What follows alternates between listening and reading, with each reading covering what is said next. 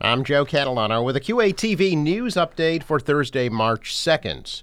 The MBTA is being sued by the family of 39 year old Robinson Lalin of Dorchester, who was dragged to his death when his arm got caught in a Red Line train door at the Broadway station last April. The MBTA is investigating why a ceiling tile came crashing down at the Harvard station on the Red Line last evening. No injuries were reported. A woman convicted of murder in Brazil was arrested in Quincy on Monday 29 year old Lenaria Aparecida Pereira Sandoval was convicted of murder in Brazil in 2021. She was arrested by agents from the Immigration Service without incident.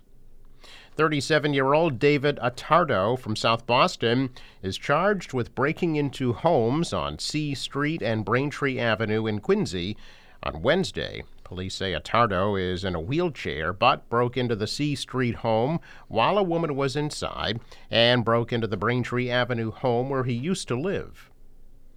The bookstore at the main branch of the Thomas Crane Public Library in Quincy Center is having a $5 bag sale today and Saturday. The bag sale will feature all children and adult CDs and DVDs, and the bag will be supplied by the store. The sale runs today from 6 to 8 p.m. and Saturday from 10 to 4. I'm Joe Catalano with the QATV News Update for Thursday, March 2nd.